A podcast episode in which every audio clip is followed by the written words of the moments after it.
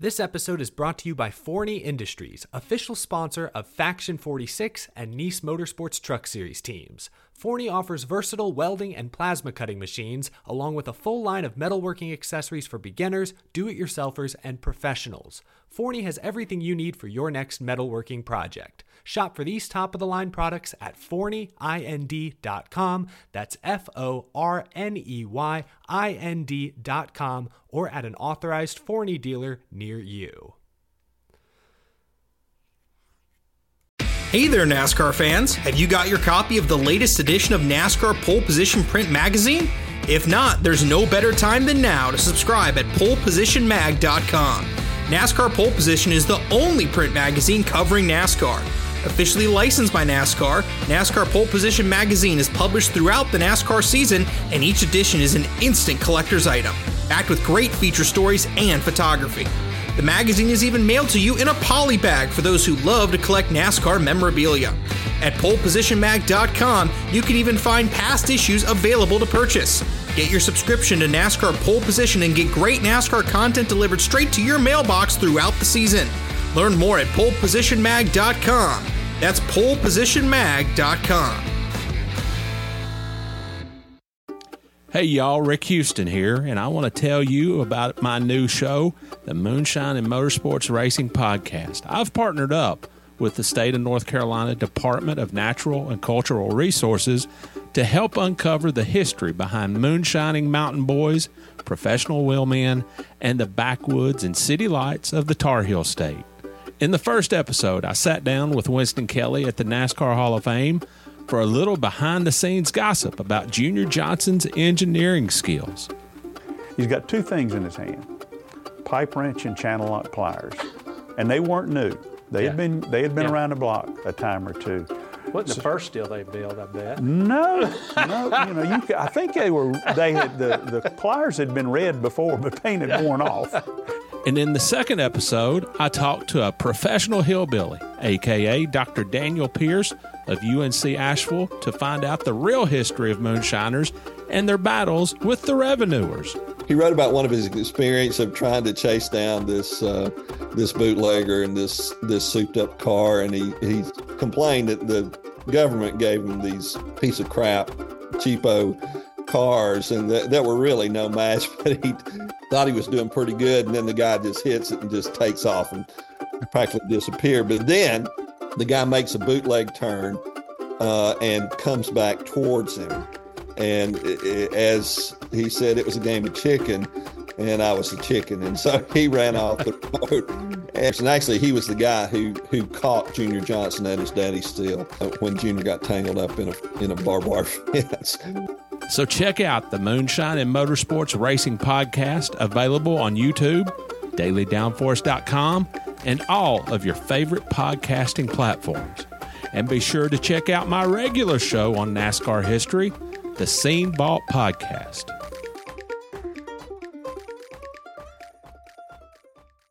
With threats to our nation waiting around every corner, adaptability is more important than ever. When conditions change without notice, quick strategic thinking is crucial. And with obstacles consistently impending, determination is essential in overcoming them. It's this willingness, decisiveness, and resilience that sets Marines apart. With our fighting spirit, we don't just fight battles, we win them. Marines are the constant our nation counts on to fight the unknown. And through adaptable problem solving, we do just that.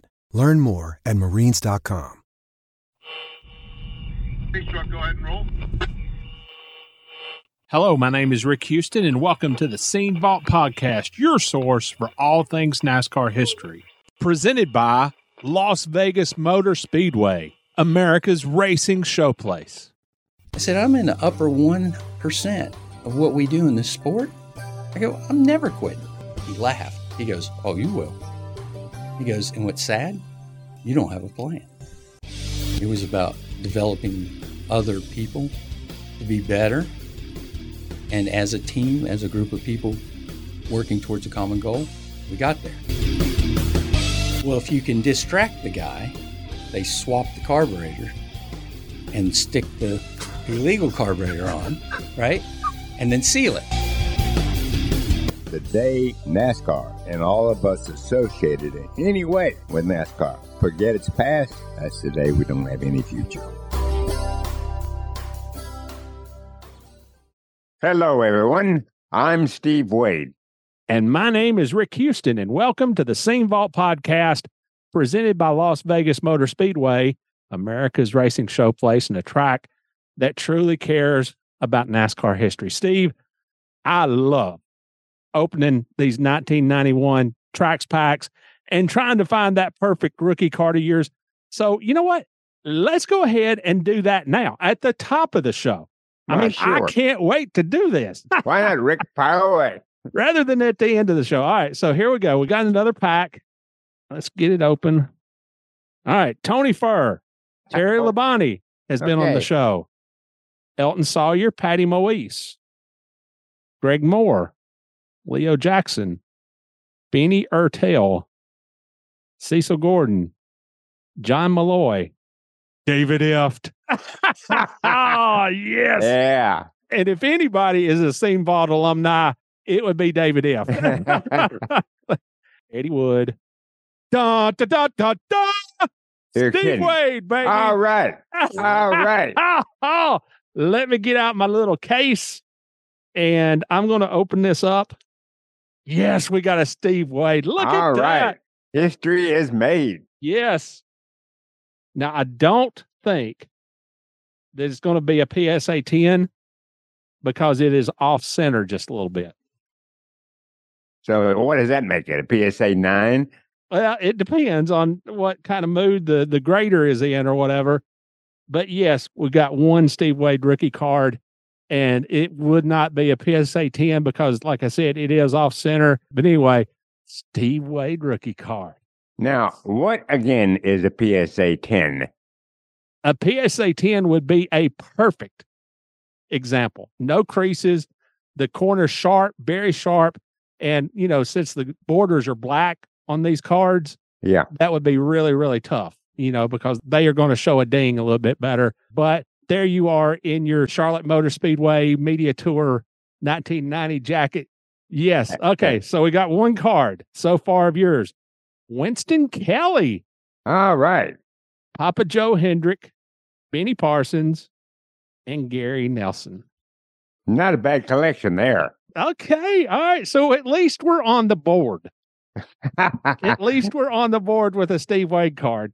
Now, Did I see on X, formerly Twitter, a while back that there was a Steve Wade signed rookie card that was going for 14 bucks? $14. Wow. I never thought that card of mine would bring that much. Steve, personally, I think you ought to charge a little bit more than that. Look, I read up, you know. All right, so we have one Steve Wade rookie card out of this box that we got from Bob Laird. We're on our way. Steve, I would be willing to bet that that's the biggest reaction that somebody has ever had to opening a pack of these cards and finding your card. I guarantee you it is.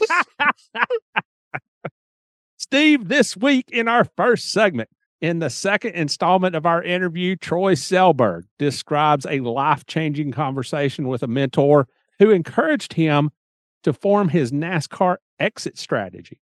He Hmm. also remembers the great Phoenix carburetor controversy and how it resulted in the right sponsor making the right race at the right time. Which made all the difference, I might add. Then in our second segment, we're going to go back to the July 3rd, 1980 issue of Grand National Scene. There's a story in this issue on Troy Selberg's dad, Erv, and his young, impressionable teammate, as well as news that Ricky Rudd was replacing Dick Brooks behind the wheel of team owner Nelson Malloch's cars. And just wait until you hear what Ricky had to say about those cars just a few weeks later.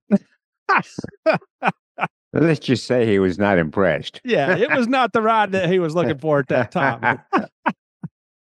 Listeners, if you possibly can, please consider supporting us on a monthly basis at patreon.com slash the Scene podcast. Or if you would prefer to do just a one-time show of support, you can do that via paypal.me slash the Scene vault podcast or venmo.com com slash the Scene vault podcast. And as a reminder, this show is not affiliated in any way with American City Business Journal's owner of the Scene brand.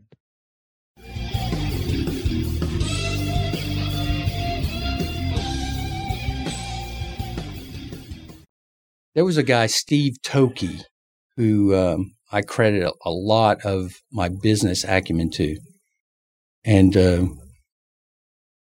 Steve was the brand manager for Gatorade when they were owned by Quaker Oats.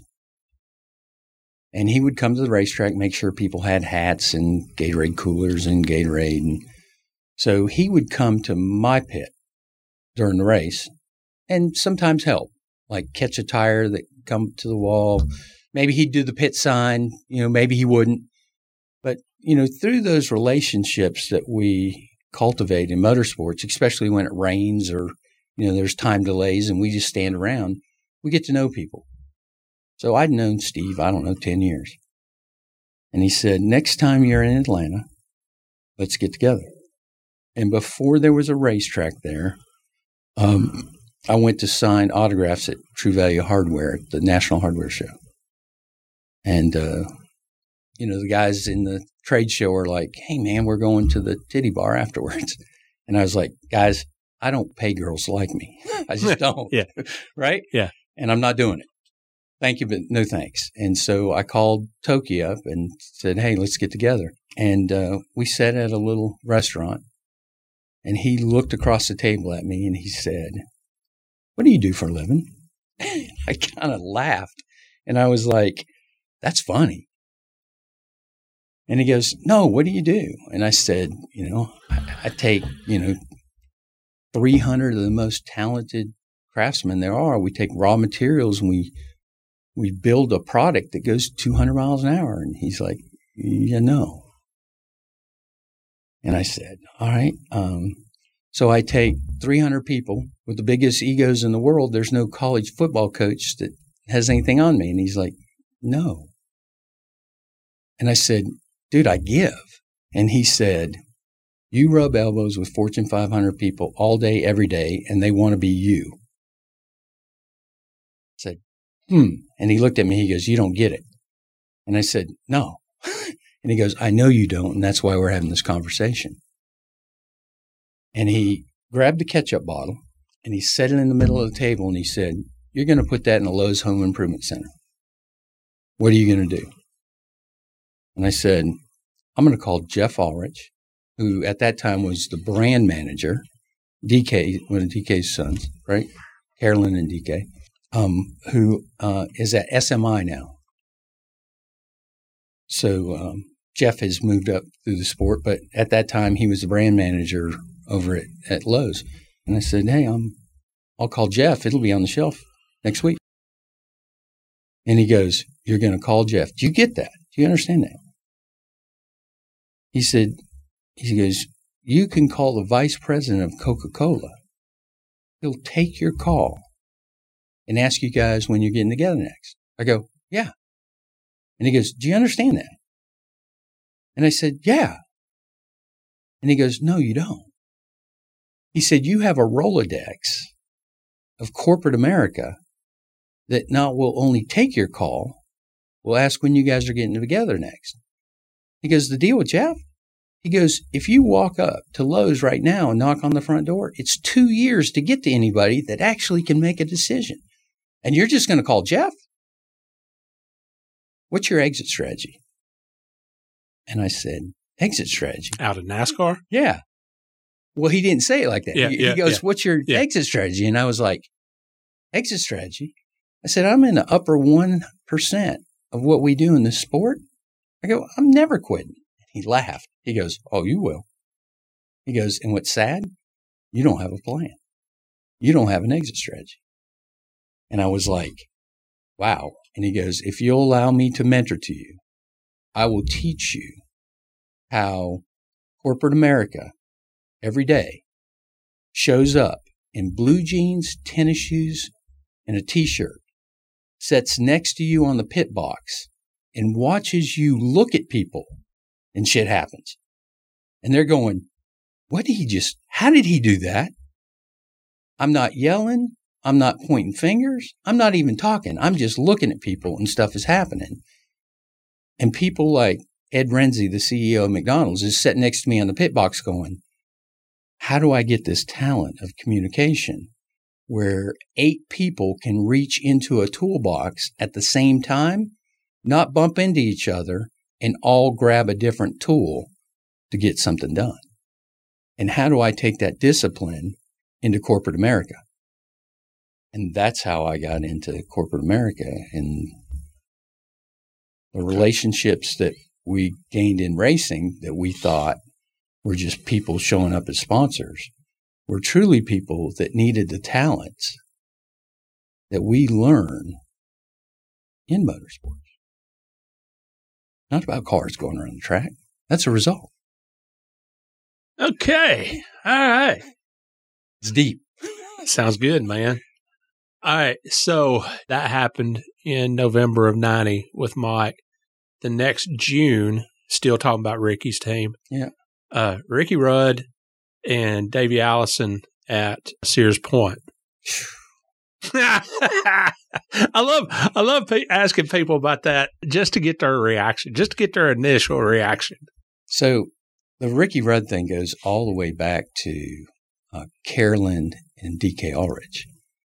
So um, Ricky and Carolyn, um, brother and sister, right? So it was Carolyn Rudd, and Right. so she married DK Ulrich. So Ricky's first car, first race, was at a DK shop when Ricky was was nobody, right? So that relationship with Ricky goes, you know, all the way. Your relationship. Yeah. Okay. Yeah. And uh, so watching the evolution of his professionalism in the sport and his talent um, was was really neat. We call him Rooster for a number of reasons, and because there he had a hot head spot. He didn't show it a lot, but there was a he was hot headed sometimes. What was your reaction when everything happened at the end? Um, I was I expected. You expected him to get into Davey, or you expected NASCAR to penalize him? No, I expect him to get into him. Okay. All right. Yeah, yeah. I can't. I can't help what NASCAR does. I'm not even sure they can help what they do. right. Yeah. And I'm not talking despairingly. Right. Right. You know, the blind leading the blind. They can't. You know, they don't know what we're doing on our side of the fence, right? And we just kind of laugh at what they do on their side of the fence, right? Uh, it's a double edged sword. You talked about going back over. Well, what happened that you left the five team? Um, so Gary Dehart took over, and he wanted all his own guys. So over evolution, you know, people left. Okay. All right. Right? It's very common in the sport when a crew chief takes over, he wants all his own guys, and um, God bless him because uh, that's how people move around the sport, and that's how we all got talents from different people in the sport. Is you know us moving around. So you mentioned Lake coming to you and, and asking why you weren't a crew chief. Had that ever been a goal of yours, or did it just kind of crop up in that moment? never been a goal of mine. Um, I was completely content in everything I did within the sport. Proud of you know things we did in the wind tunnel. Proud of cars that were put on the racetrack. I mean, I never uh, aspired to that um, because I I just didn't. Right? I was I, w- I didn't say I'm gonna you know I'm gonna be a crew chief one day. No, never did. And when I was put in that in that space, um, I truly saw it differently, and it was about people development. It wasn't about you know leading race cars. It was about developing other people to be better, and as a team, as a group of people working towards a common goal, we got there. Now, I used a lot of different techniques doing it. And I even talked with, you know, peers now, people who actually worked with me back in the day who thought I was crazy. And now they look back and they go, now I understand why you did what you did. And thank you. you've mentioned rules a couple of times. Yeah. And you did tell me about getting caught one time with a big carburetor at Phoenix. yeah. Who who was that with? So uh, that was with uh, that was on Team Rensi, right? So we had multiple cars back in the day trying to get into the Cup realm. Uh, Ed Rensi and Sam Rensi had race teams, I had truck teams and, and Busch teams. And uh, I evolved into a team manager at that point. Uh, on the Cup side? On the, well, it was over all of it. We had a Cup team, a, a, a Busch team, and Okay. a truck teams. Right. Okay. Right? Yeah. So I evolved into like a team manager over over these teams, and so we bought some cars from MB2 Motorsports, and went testing in in Homestead with Randy Tolsma, and uh, right front tire went down in testing, and Randy hit pretty hard, uh, probably the hardest hit I've seen in a testing. Put the right front tire up in the passenger seat. It was it was a pretty pretty good blow, and you could kind of look at him at the time and go, yeah, he's looking at life different, much like I looked at life different when we lost Mike. And uh, as a driver, when you lose that edge, a lot of other things evolve, like the motor's not strong enough, the chassis not turning. So through that process, we went through some some people, some crew chiefs, and we got to Phoenix, and I had to let the crew chief go before we went to Phoenix. And so I took the the position as team manager. You know, we just need to get through the season. And we went into Phoenix not knowing that we were going to make the race. We really didn't believe in. eh, We were. It was a Team Marines Ford that we had at Phoenix, and I pulled the engine builder aside. It was Peter Guile. I pulled him aside and I was like, Peter, we put a cup carburetor on this motor. What's it going to do? And he started laughing. He goes, Yeah, you're not putting a cup carburetor on that. I said, No, I'm just asking a question. Now this, this is the Busch. this is a Busch car. Now who was the driver? Bobby? Oh, uh, Randy Tolsma, Okay. All right? And I said, If we put this carburetor on there, what's it going to do? And he goes, Well, we're not putting that carburetor on there. I said, No, hypothetical. Like, what's it going to do? And he goes, It's like 200 horsepower. I was like, What? He goes, 200. I said, Okay. So if I can make this happen, can you get me a carburetor over here? And he goes, You can't make this happen. I go, Give me a carburetor. So he went to the cup garage, come back with a carburetor, right? So I pulled Ed Rensi aside, who is the car owner at the time. I said, I just want you to know what's getting ready to happen here. We're going to go on the racetrack. Driver's going to bitch about the motor, but we're going to do this. And he had a conversation with Peter and said, it's 200 horsepower more than anybody in the field. So when the carburetor people came around to inspect the carburetor, we did the dance. And the cup carburetor got on the engine without NASCAR seeing it. And they put a seal on it and they sealed it. Tell me what the dance is. So they take, we take the carburetor off. NASCAR inspects it. The the quote unquote legal the legal one. Okay. right. We, we take it off, right? And they inspect it. They check the size of the bore size. They do their gauges down in it. And then you stick the carburetor back on the engine and then they bolt it down and you seal it. Well, if you can distract the guy, they swap the carburetor and stick the illegal carburetor on, right? And then seal it. But there's another catch to it because eventually they're going to inspect it again. Right. But and we'll get to that, right? So um, we talked about talented people in the in the in the garage, and I'll I'll speak more to the crew and how well they orchestrated some of the things that they did.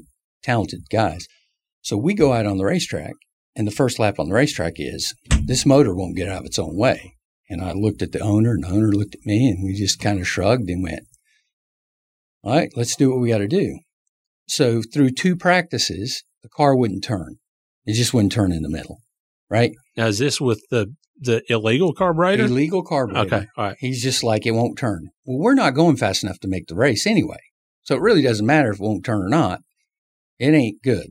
So at that time, there were tall springs and short springs. Well, the tall springs had just become obsolete or illegal, and we had to go back to a shorter spring.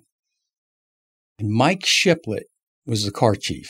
And as most people know, Mike has moved on to be quite the crew chief. Very proud of that young man and everything he's done. And Mike was the car chief, and I said, "Hey, Mike, do we have any tall springs on the on the truck?" And he said, "Hey, boss," he goes, "You can't put tall springs in this thing." I said, "Look, we're not going to make the race anyway. We got to get this thing to turn in the middle of the corner. We got to get the driver comfortable. We got to do what we got to do." And he was like, "I got some." And I said, "All right, put them in." So he puts these tall springs in the car. We go out, practice with these tall springs, and they don't, it ain't make a difference at all. Right. And so really defeated, like we're not going to make the race. So we get out on the pit road for qualifying. I'm having a conversation with Randy. Put the window net up, slap the top of the hood, and I go, I need you to drive it in there. I need to drive it in there deep. We got to make the show. Fires the car up. Off pit road he goes. Well, this car's got 200 more horsepower than the field. and you can hear it singing, right? I'm getting goosebumps right now, even remembering, like thinking back that way. And he come past the start finish line, and we're standing down between one and two, because as most people know, back in that day, pit road circled all the way around. He drove that car in there, Rick, 10 car lengths deeper than he had in practice the whole time. The difference is, is he just burped the throttle and got right back in the gas and that thing went off the corner and I went, oh shit.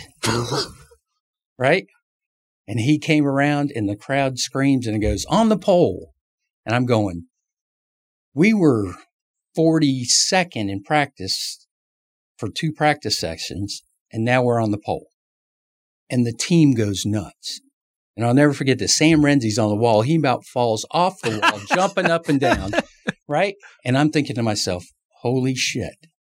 I got an illegal carburetor and I've got two illegal springs in this car. Mike Shiplett knew that the springs were in the car. And he comes over to me and goes, Boss. I go, Yeah, I know. I said, Here's what I need you to do. Give me three people. Jack stands in the jack. We go through inspection. Just follow my lead. Well, thank God we got knocked off the pole and we were like third, right? But still had to go through post inspection. Well, if you had 200 more horsepower than everybody else, what did they have? What were they doing?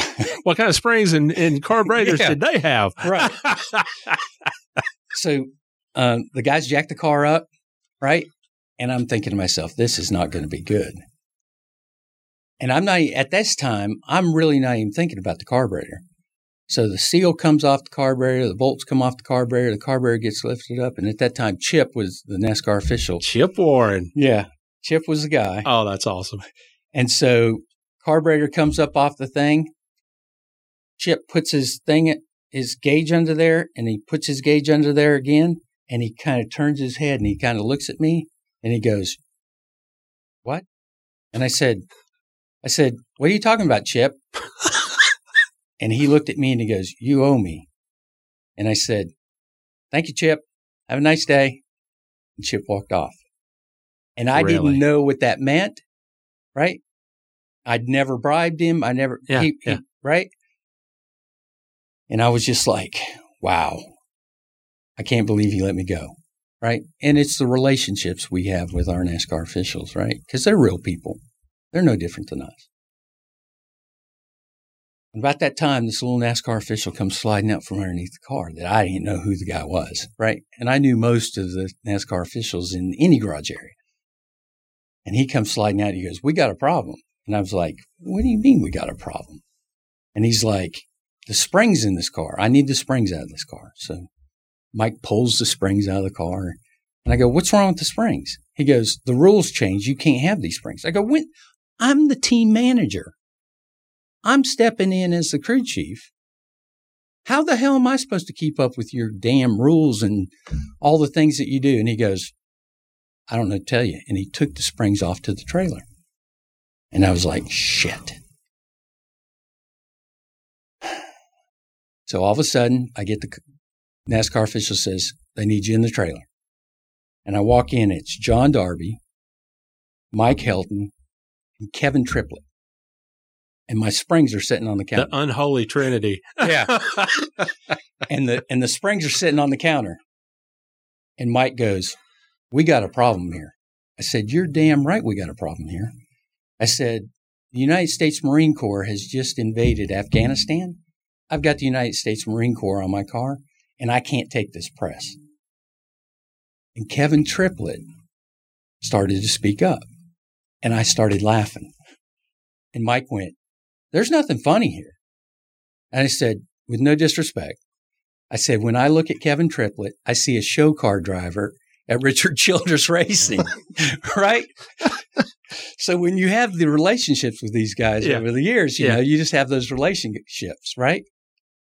And it got real quiet. And they go, "We get we're in a pickle." I said, "Yeah." I said, "When have I ever been in this trailer?" And they said, "Never." And I go, "Because you've never caught me." I said, "You didn't catch me. I need to get a car in the field. It's United States Marine Corps." And they said, "Here's what we're going to do. We're going to put you to the tail end of the field and say that there was some not illegal, but there was some equipment failures. And you're going to tell everybody that that's what happened, and we're not going to speak of this ever. And I go, Thank you, gentlemen. And I walked out of the trailer. And I'll never forget, I walked up to the back of the hauler, and they were like, What's going on? And I said, um, We're in the race. We're going to start from the tail end, but we're in the race. What happened? I'm not going to speak about it. And I, I really haven't told that story until now to a whole lot of people. Um, there were, you know, the car owner knew, the the engine builder knew. Eventually, Sam Rensi, the the other car owner, found out about it. But that was truly the only time that I really got caught, because you know, cheating is a past tense word. Oh yeah. yeah, Yeah. we're interpreting the rules. you, you you made it very plain that it's not cheating until you get caught. right. Okay. All right. Did Chip ever get his reward or uh Never. He never asked for it. you didn't have to pay or the team or whoever didn't have to pay any kind of fine. Nope. Just had to go to the back of the pack. Back of the pack. And that was at Phoenix in 01. That would have probably been 01. Okay, because if that was Afghanistan, that would have been Yeah, 01. that would have been 01. Yeah.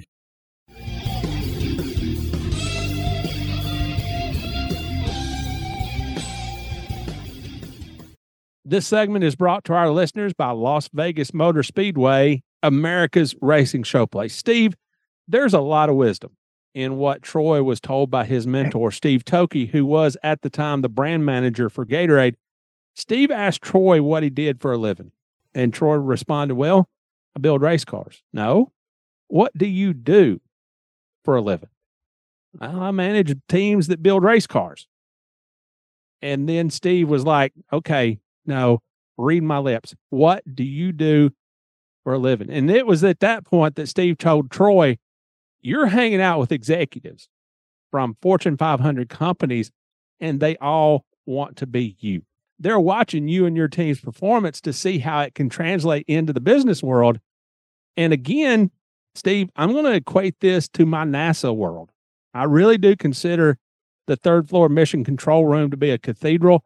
But Gene Kranz, the famous flight director from Apollo 11 and Apollo 13, Gene Kranz calls it a leadership laboratory. Simulation after simulation after simulation built that team into a finely tuned unit. Mission rules were put in place pre flight for when things went wrong. So when anomalies did happen during the mission, the people in the MOCR already knew what they were going to do and how they were going to fix it. And the connections there to the business world are pretty obvious. And the gist of what Steve was telling Troy was pretty much the same thing mission control, pit road, and the shops themselves are leadership laboratories.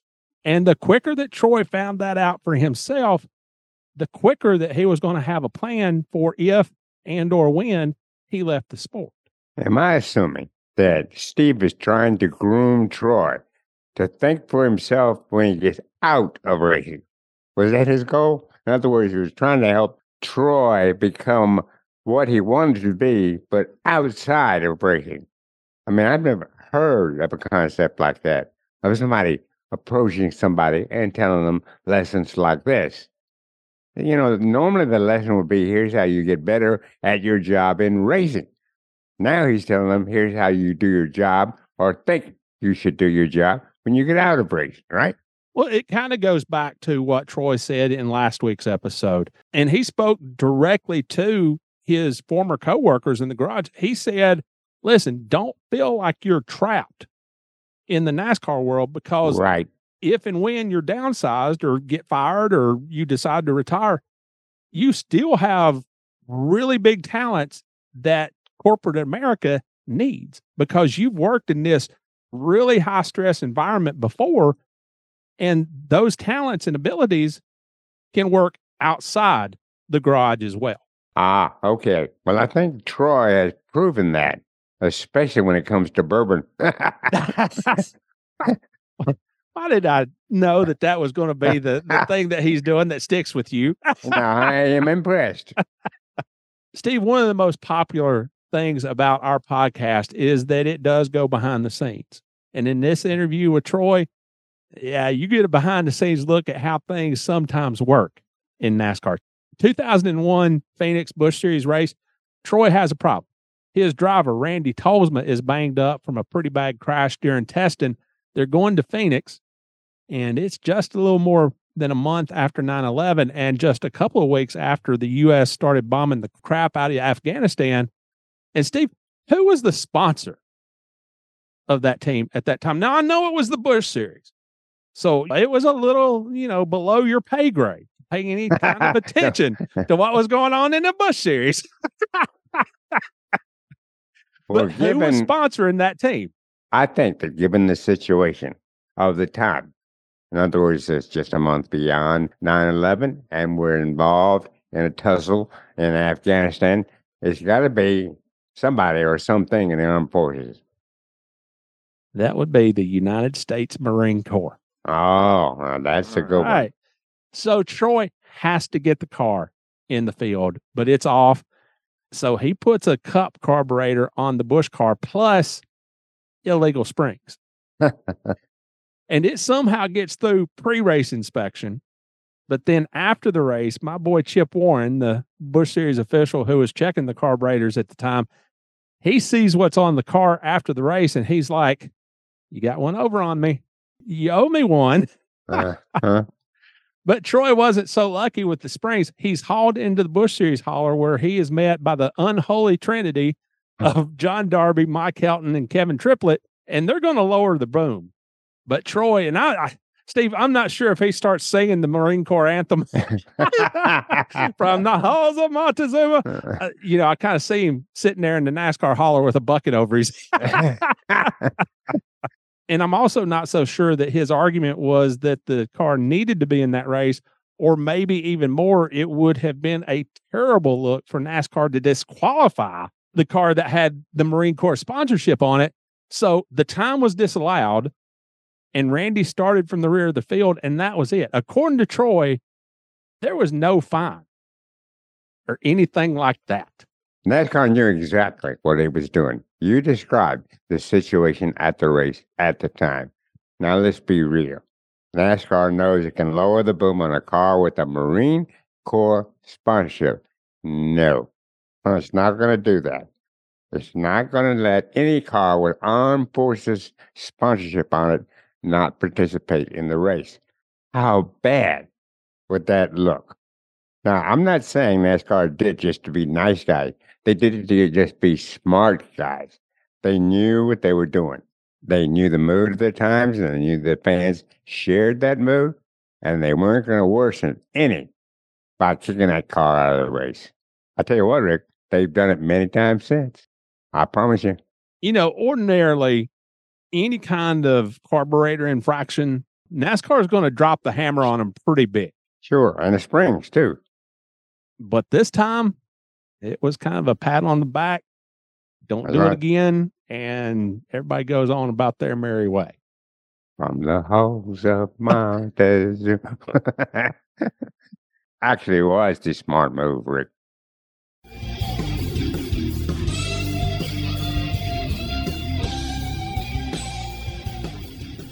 Hey, race fans. John Dodson here from NASCAR Technical Institute.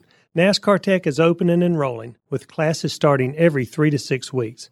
In our 48 week automotive technology program, students learn everything from vehicle electronic technology to diagnostics and drivability. And as our exclusive educational provider for NASCAR, we offer a 15 week NASCAR elective where students learn engines, fabrication, aerodynamics, pit crew essentials, and more. NASCAR Tech also offers 36 week welding and CNC machining training programs so you can choose the path that best fits your career goals. Ready to see how you can get started? Visit uti.edu slash NASCAR today.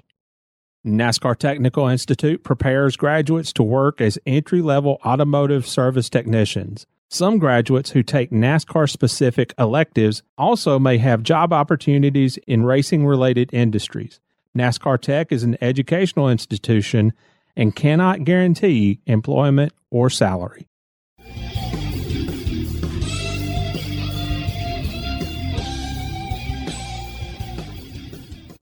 This segment is brought to our listeners by Las Vegas Motor Speedway, America's racing showplace. July 3rd, 1980 issue of Grand National Scene.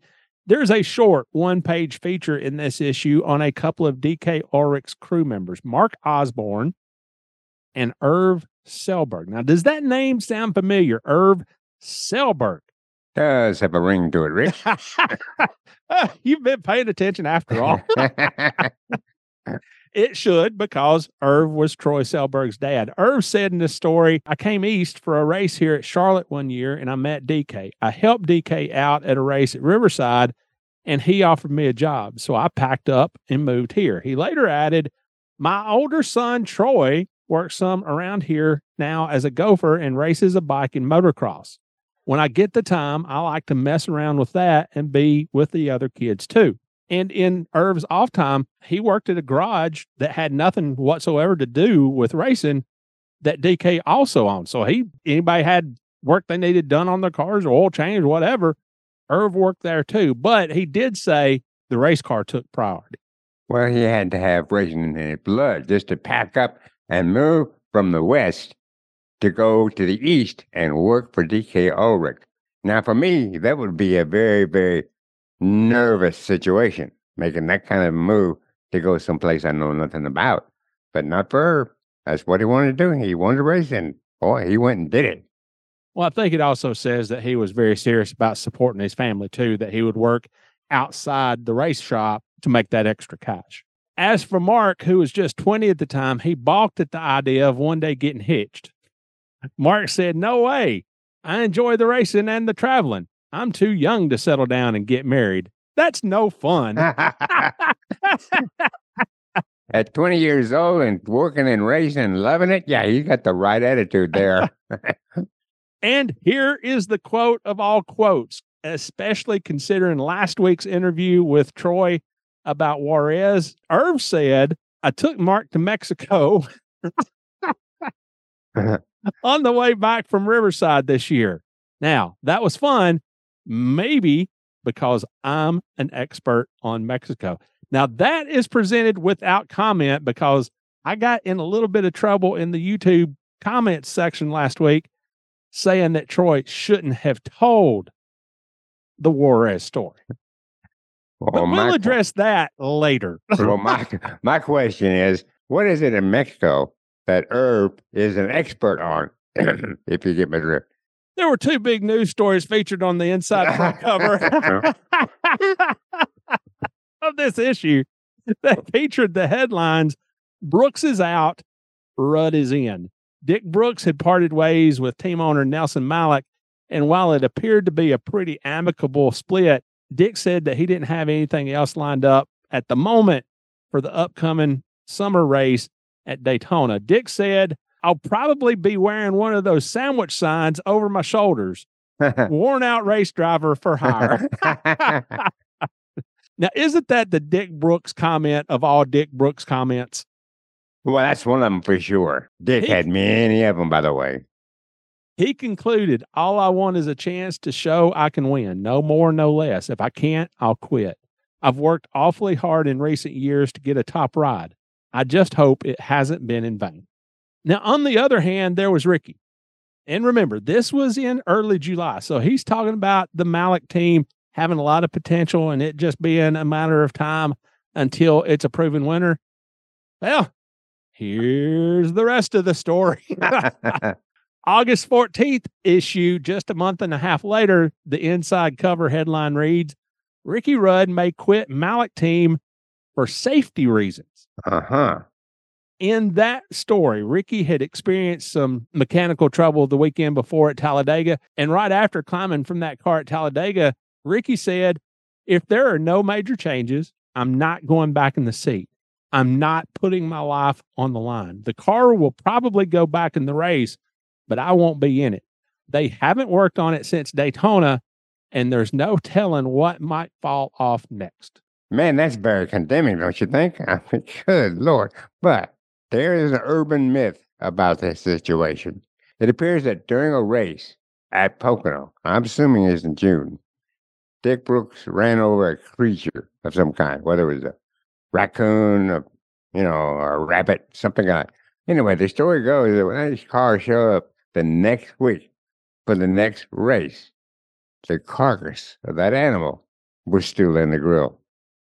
And Dick Brooks said right there, that's the end of it for me. Now, that is an urban myth, but Dick never denied it. You know, drivers complaining about race cars, they're a dime a dozen. Sure. Cars too slow, just can't get up to speed, can't handle in traffic, it's too loose, it's too tight. But I don't know that I have ever heard another situation where the driver got out of a car because of safety reasons. And insisting that the team had not worked on it since Daytona and what piece is going to fall off next? Yeah. No, that's one complaint that is unique. Ricky did run three more races for Nelson and actually qualified ninth at Bristol, but he managed to finish 34th twice at Michigan and Darlington and 28th at Bristol. And that was that for Ricky and Nelson Malloch. June 14th at Pocono, there were some sports car races going on when Kim Jones of Bethlehem, Pennsylvania got the big idea to make his racing debut. Oh, Kim, he takes his Chrysler Imperial out onto the racetrack. He's clocked at speeds up to 100 miles an hour. He's finally stopped when he's rammed by the security car and he spends the night in jail. Now, here's what I kind of question. According to the story, it took six laps to stop Kim. So he was either actually pretty good behind the wheel or the security guards weren't trying very hard. they were probably waiting to see if he'd wreck himself.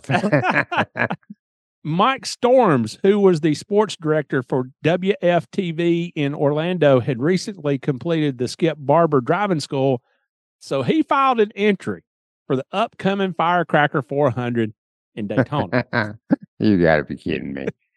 However, once Speedway officials looked a little closer at Mike's entry, they noticed that he had planned to run a 1957 Edsel with the car number 007 and most importantly, he did not include the $50 entry fee. oh, oh, Mike was just planning a nice little stunt for his TV network. That's what it was. In this week's edition of You've Come a Long Way, baby, the Retail Merchants Council of Talladega, Alabama was sponsoring the Talladega 500 Junior Grand Marshal sweepstakes. The winner would receive a ride around the racetrack before the race, a tour of the garage, and a photo with the winner in Victory Lane. Now, ordinarily, I would probably not mention a deal like this, but listen to this. Why don't you? The sweepstakes was open to all boys between the ages of 6 and 13 and all boys no matter where they live. Steve, I don't believe this kind of thing would fly today. Ah, you're absolutely right. Wouldn't even attempt to do something like that today. Now, also, there was a series of Hardee's commercials back in the late 1970s, early 80s featuring a guy who went by the name Roadrunner. And there was even a Roadrunner Hardee's diecast truck and race car that you could buy. In this issue, writer Pat Howe got to meet and interview actor Phil McHale, the actor who had played the Roadrunner character on the commercials, and he had also been in the One Life to Live soap opera. And let's just say that Pat was apparently quite smitten with Oh, Mr. wow. McHale. Pat wrote, I looked up and there he was, the Roadrunner, not the one in the hat either, the cute one, Bill McHale. We had met the night before at a cocktail party, and I had mentioned that I would like to interview him. He was there to ask if I was still interested. When Phil asked where they were going to do the interview, Pat wrote that she said, the Holiday Inn. Okay. To which Phil replied, Sorry, I've already met your husband and he's bigger than I am. Pat later added, proving that a guy can be smart as well as handsome. He graduated with a master's degree in political science from the University of Southern California, then went on to earn his doctorate at the University of London. Now that's impressive. I got news for you. Phil McHale is still with us. He's 83 years old. He did uh, one or two movies and uh, one or two more soap operas while he was acting. But during that time, when Pat interviewed him, he was quite the, how should I phrase this? He had an eye for the ladies, okay? I was talking with him one time, probably at that same cocktail party, and I couldn't get him to pay attention to me because he kept turning his head and looking at the next lovely lady that walked by. So I think old Phil, in a sense, knew what he was doing, if you get my drift.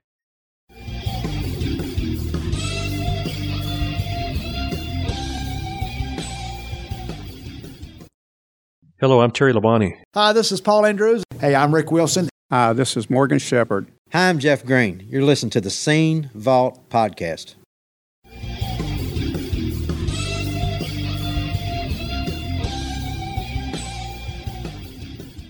Hello, Scene Vault fans. This is Brian from Speedway Screens. And if you're enough of a NASCAR historian to be listening to this podcast, there's a good chance a piece of the past you've been on the hunt for is in my shop. I'm constantly on the hunt for apparel and collectibles from all genres and eras of motorsports. So whether it be cup cars, dirt modifieds, dragsters, or monster trucks, I've probably got something for you. Check out my inventory at speedwaytsj.etsy.com and be sure to follow me on Instagram and Twitter at Speedway Screens for the newest items as soon as they drop and for a peek at what I keep for my own collection. As a special thank you to listeners of this show, just enter SCENE at checkout for 10% off. SpeedwayTSJ.etsy.com. That's SpeedwayTSJ.etsy.com.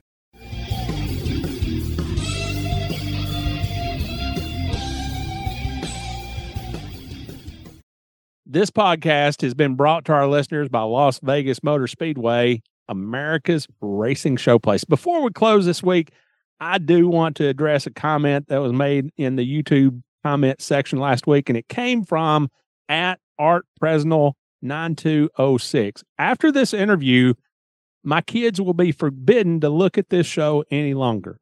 Troy Selberg did not need to tell that story.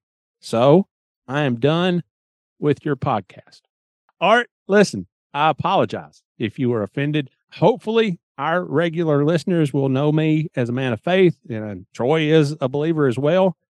However, the fact of the matter is that the wide, wide world of NASCAR isn't exactly Mayberry. And things that are off color, at best, can and do happen. And Steve, we've talked about this before, but I will not censor an interview that we no. do just to fit my worldview. I consider that to be truly dangerous, and I consider that to be truly dangerous, regardless of where you fall on the political or social spectrum. If we don't let our guests be candid and honest and forthright, we're not doing our jobs. Our job is not to structure what they say according to how we want it to be. It's their words. Yeah. I mean, if we're going to write a script for somebody, then we're just another podcast. And, you know, that's as far as I want to go with that. But when you listen to this show, just know that sometimes the stories may not be what you would consider acceptable for children's ears. Enough of the serious stuff. Let's get on to this week's hashtag Ask Scene Vault comment. And it comes from at New Market Mauler on X. You should totally do historical NASCAR figures as characters from the Andy Griffith show. ha, ha, ha. And they included JD Stacy as, and then added a gif of Colonel Harvey. Now, do you know who Colonel Harvey was on the Andy Griffith show? Oh, yeah, with his famous Indian elixir. Cures all. Aunt Bee's medicine. Steve, okay. All right. Yeah. You're, okay. Aunt Bee got smashed.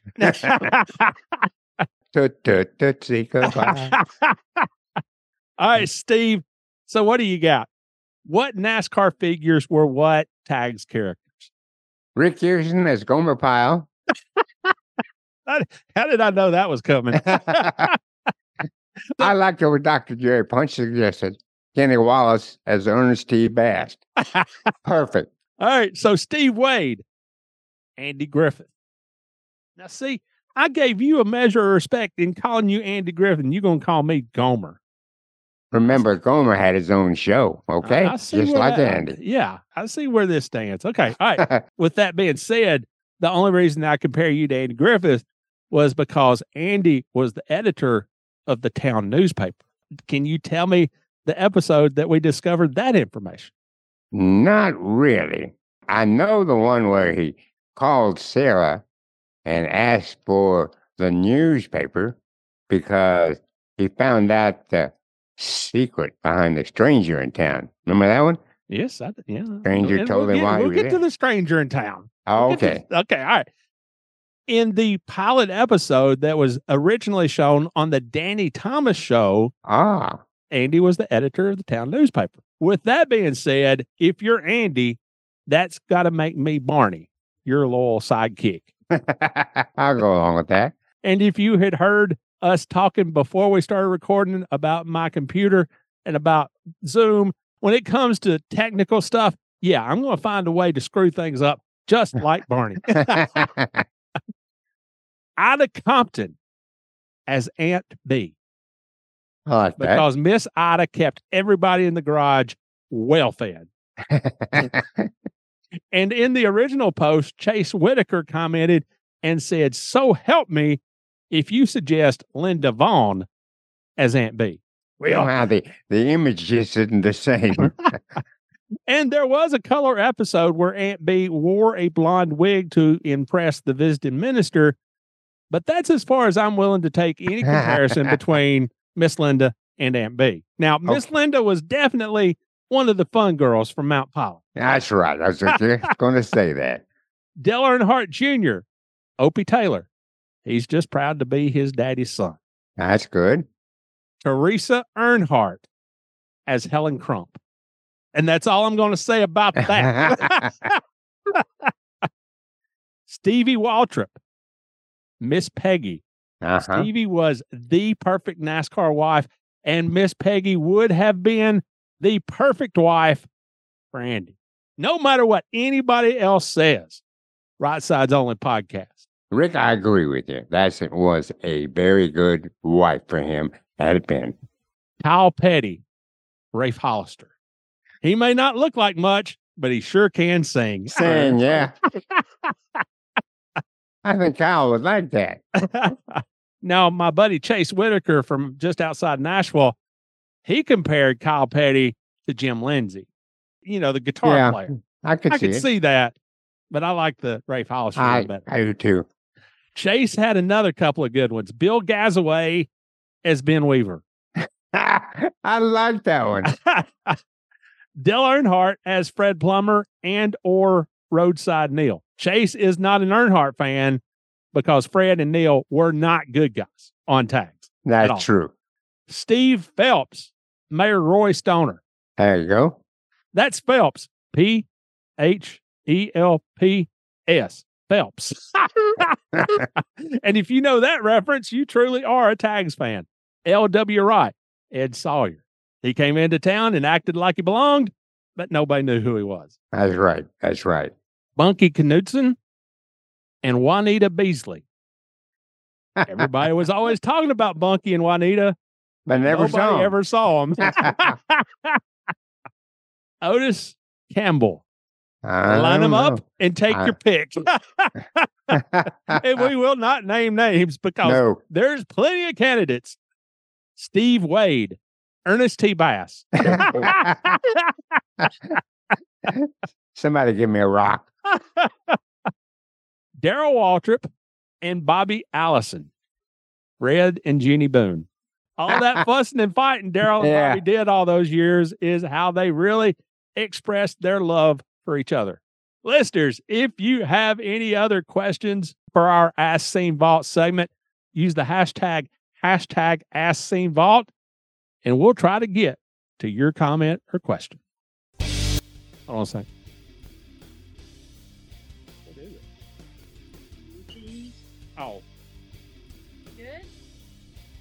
Jeannie's making beer cheese. Whoa. You didn't tell me you had beer cheese? I didn't think that was admissible in your household. Steve, we had to have a buddy of ours deliver us a can of beer for her to make beer cheese. I believe you.